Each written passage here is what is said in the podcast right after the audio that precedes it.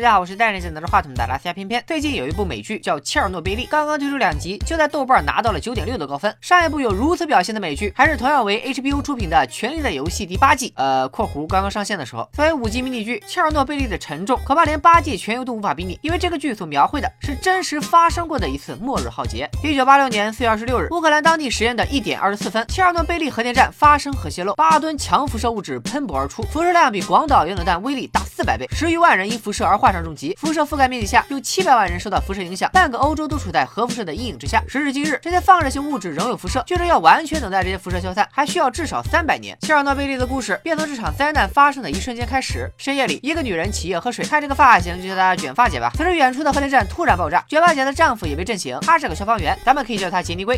咱们可以叫他金发哥。夫妻二人被眼前的景象吓傻了。发生了如此大规模的火灾，金发哥决定归队去灭火。在最初的惊慌过后，凭借经验，金发哥觉得这只是一场普通的火灾。火灾现场的奇怪颜色以及那冲天的光柱，不过是核电站的泛光灯照的。在他的最坏预计里，也就是屋顶的焦油毡子着了，所以空气里才有一股味道。在金发哥来到火灾现场时，这个镇长可不像普通火灾，地上散落着黑色的破碎固体。有位同事捡了一块，随后手就被射线烧灼的腐烂了。这些黑色的固体是石墨，它们处于核电站反应堆的中心，带有强辐射性。它身上的那些这些核原子可以穿透任何物体。在核电站附近的小城里，无数居民被爆炸声惊醒，他们来到街头，想看看远处的火光。注意，这位推着婴儿车的爸爸也是心够大的。孩子们也都出来了，他们像看烟花一样，和大人们一起待在黑夜里。当石墨燃烧时造成的飞灰像雪花一样从天而降时，他们的身体已经被辐射填满。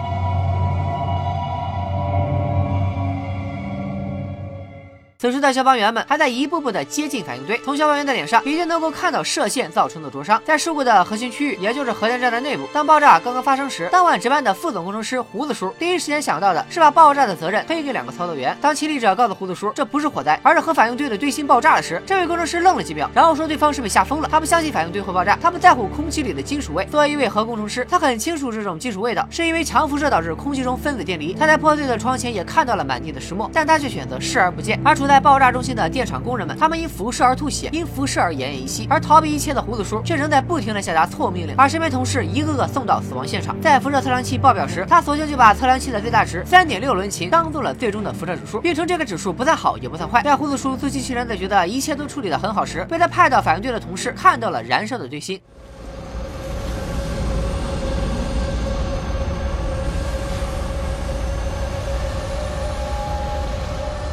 而仅仅是打开了堆芯的大门，就有人被辐射到浑身出血。面对内出血的同事，胡子叔依旧觉得问题不大，是这位同事出现了幻觉。然后胡子叔自己双手插裤带，悠哉着去往了有所保护的写字楼，等待着相关领导的到来。他要对这场灾难做一个事故报告，而且一定要把自己摘出来，摘得干干净净。在工厂，另外两位负责人到来后，三个人的谈话都是互相推卸责任，一个说工厂爆炸时我在睡觉，一个说爆炸时我也不在场。在他们互相扯皮时，想要从内部灭火的两位勇士自己走到了反应堆的水闸前，他们忍受着辐射，开始往蓄水池里蓄水。在爆炸发生的四小时后，当地的政坛大佬们终于睡眼惺忪的齐聚一堂。可会议开来开去，还是问题不大，可以解决。全游里的鲁恩学士作为在座的最高长官，最后做了一番总结性发言。We seal off the city.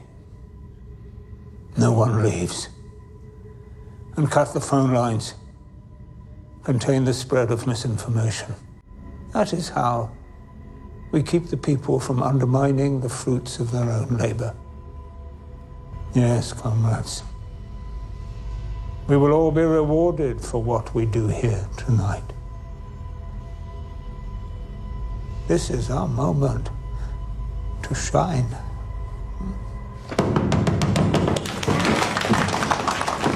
这样的发言，偏偏觉得比核辐射还要可怕。在大家的鼓掌声中，会议群情激昂的结束了。有位工作人员汇报，他们换了功率更大的辐射测量器，结果也是报表，这次是两百伦琴。但负责人们却表示是测量器坏了。当工作人员说看到外面有石墨时，胡子叔直接告诉他你没有看到。话还没说完，胡子叔承受不住辐射，呕吐出了胆汁，然后瞬间倒下了。但总工程师还在，他比副总工程师胡子叔更狠，让自称看到石墨的人直接上楼顶再看看。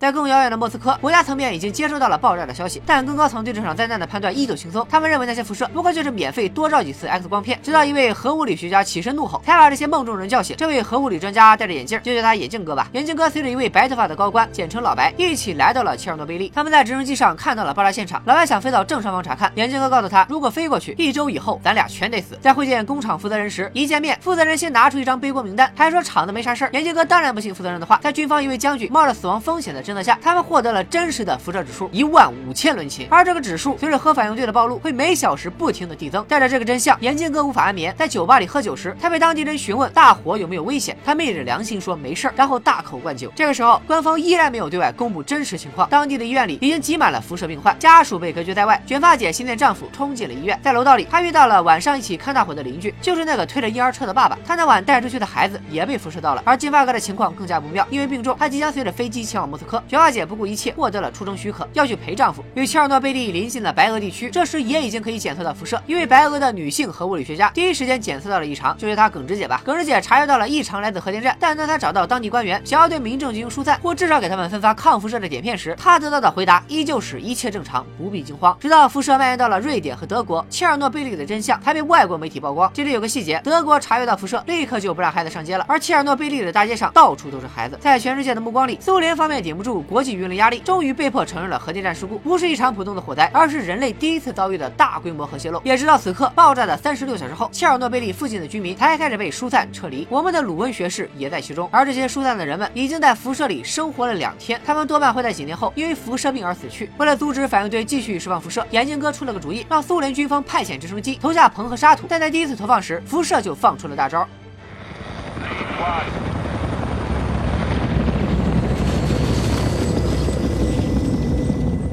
但现在也没有别的办法，只能冒险继续投放。此时执着的耿直姐到了，她告诉大家，扔硼和沙子这种灭火办法只是暂时控制火势，但核反应堆会一直释放热量，这些热量会让沙土变成岩浆，融化水泥板，最终滑入灌满水的蓄水池中。还记得那两个开水阀门的勇士吗？岩浆一旦流入封闭的水池，会立刻引发蒸汽爆炸，那时整个欧洲都会被波及，陷入辐射地狱。为了找人进入充满辐射的水池，再打开一次阀门排水，官方用一年的工资诱骗工人们去送死。当谎言被揭穿，老白只能说这是为了全人类。最终有三位勇士站了起来，我们必须记住他们的名字：安娜南寇、贝兹帕洛夫、巴拉诺夫。正是他们三个人带着几年后就会死去的觉悟，走入了充满辐射的水中。在手电筒因辐射而失灵的黑暗里，他们不知所措。切尔诺贝利第二集到此戛然而止。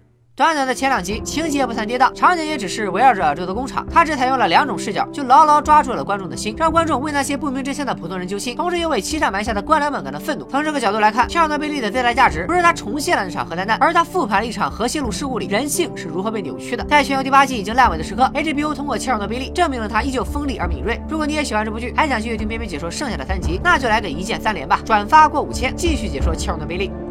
拜了个拜。